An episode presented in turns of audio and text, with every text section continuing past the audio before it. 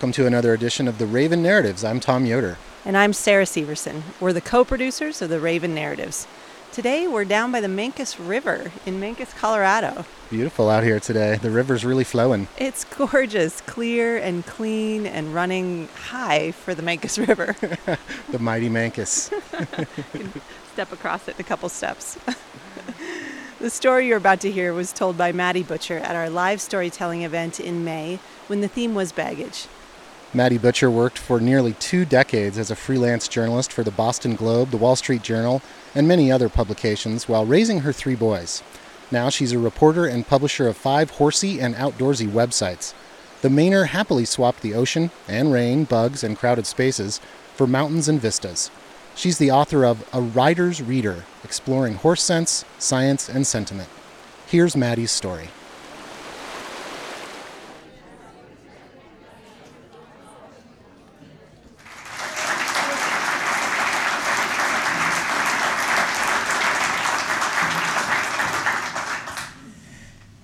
When it comes to baggage, I realized after this story um, that there are small state laws applying to baggage and bigger universal laws, and this story has to do with both.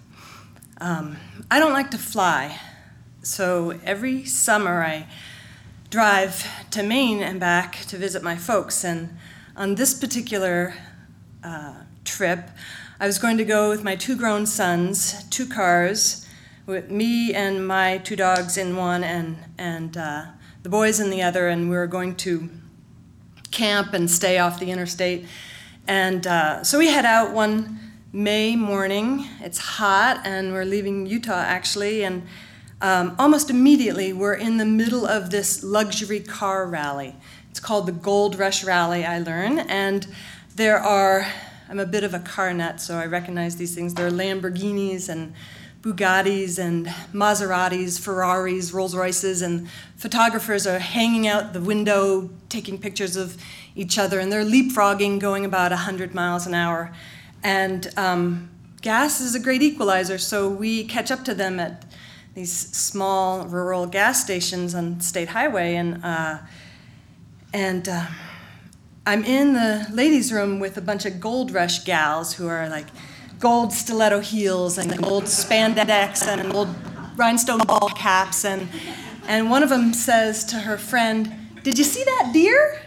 And I'm assuming she means the live one, but thus far all I have seen is dead deer, dead prairie dogs, dead squirrels, dead coyote, dead hawks, just literally tons of roadkill along this stretch. And, and so we all get back on the road, and um, I like to pull into kind of deserted gravel roads to let the dogs run around off leash. And um, I'm about seven miles out of the last town, and I pull into a deserted gravel road, and I have um, the first of one kind of surreal moment where you know, it's kind of like a car crash where everything slows down, and I'm opening the door to let the dogs out, um, herding dogs, and I'm opening the door, their front paws are touching the ground, and I see these two little lambs running towards me, like, Mom, Mom, where have you been? And just, of course, I'm thinking dogs, lambs, Gold Rush Rally, biggest roadkill of the century. And um, so I grab the dogs by the collars and throw them back in the car, and immediately the lambs are at my feet Umbilical cords are still crusty on their bellies, maybe maybe seven pounds, ten pounds, and I'm like, where is their mom? Where's the rancher? Where's the ranch? So um, I throw them into the car in the passenger seat and um, think, okay, I'm going to round this bend, and um, the, the rancher's going to be there, mom is going to be there. And I round the bend, and there's a big billboard that says, Toxic waste, hazardous, do not proceed, turn around right away. And um, so I turn back, and I have the second suspended moment where I'm, it's kind of like, will you marry me? type of moment where it's like I can, I, can, I can drop the lambs back off where they were, it's 90 degrees, no shade, no mother, um, or I can um, try to figure out the problem. And so I head, instead of heading um, east to catch up to my kids, who by now are um, half an hour ahead of me, I head back west and pull into the first driveway uh, with a car in it.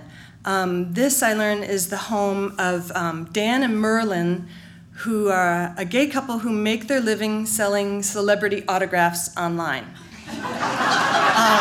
I bring, I bring the lambs into their kitchen. They're kind of skittering all over the linoleum floor and peeing and spilling the water, uh, the cat's water, and I, I, I ask for help, and you know, won't you take the lambs? And Dan and Merlin, under no certain terms, want the lambs. Um, but they help. They start making phone calls to rancher friends, and at one point, uh, Dan hops in the car and tries to go track down a rancher who will take the lambs.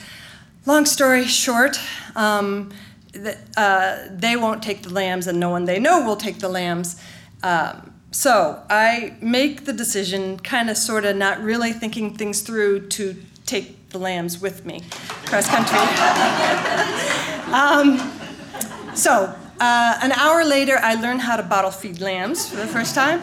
And then about 90 minutes later, I learned how to bottle feed lambs while doing 80, trying to catch up to my kids who are by now in um, eastern Colorado. Um, the first night is uh, in a national forest, camping as planned. Um, and I'm thinking, uh, I can't leave them tied up outside, they'll get eaten. Um, I can't leave them in the car, which, by the way, is not my car, it's my boyfriend's car. Um, and so imagine if you can livestock, Maddie, herding dogs in the tent. And we sleep as well as could be expected for livestock, me, and herding dogs, and, and get back on the road. Um, everything is going all right. Um, lambs are still alive, and I get a call from my boyfriend about mid afternoon, and, and this is while we were in Nebraska, and uh, he says, Hey, there's tornado warnings in, in your area. And sure enough, there's like tornado warnings, severe thunderstorm warnings. There will be no camping. So I book a motel and um, ask for a room near the exit. And um, imagine if you can. Uh, stuffing a lamb into a duffel bag, saying, This is for your own good. And, uh, and so my, my son does help out by turning on Wheel of Fortune really loud to like block out the bleeding. We get them, we get them settled in the bathtub, and, um, and yeah, that, that goes okay. We're um, making progress, another 600 miles, day three. Again, weather is um, just hardcore rain and, and that night, actually, it, it, it is called the Smuggler's Inn. Um, and I'm really thankful for um, the apathy and weariness of fellow travelers at 2 in the morning because it came in handy. Um, day four is getting really kind of sketchy because the lambs are doing really well, and um, I'm stuffing the cup holders with grass, trying to keep them busy. And I've learned that lambs don't blink; they they'll make eye contact with you, and like in one in one leap, jump into the back with the dogs, and it's so it's the kind of thing that would necessitate um, highway stops.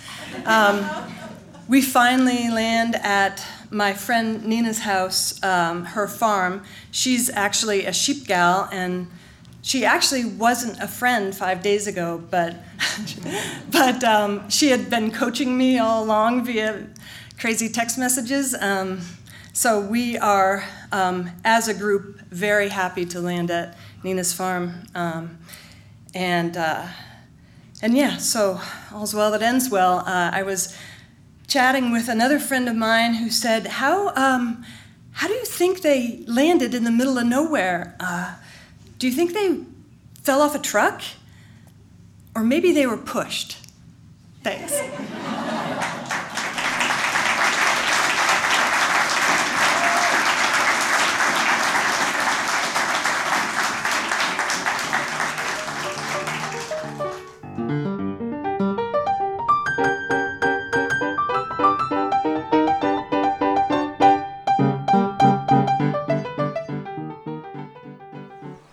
Thanks, Maddie, for telling that story.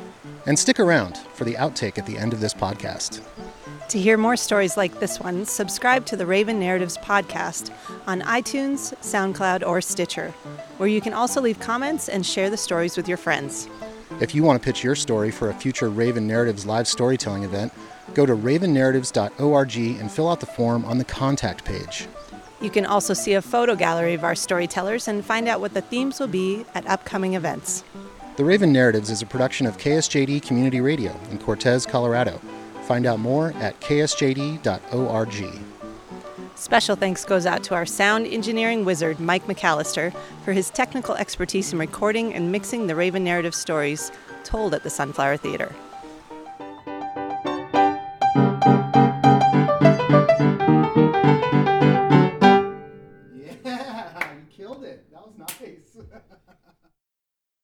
Support for the Raven Narratives comes from Red Scarf Shots Photography Studio in Durango, Colorado. Find out more at redscarfshots.com. Now for the outtake.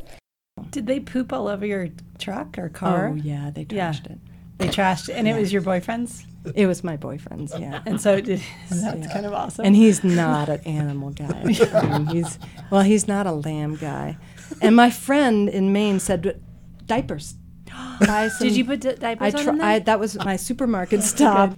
Was Nina was saying, yeah, put diapers on. And I'm like, okay, and it did not work at all. it didn't. It didn't hold it in. They wouldn't have them. No, they wouldn't have them. Oh, they just, like, Yeah. picked 'em off. Just yeah, Pulled them off. yeah. So, Do you still have the boyfriend?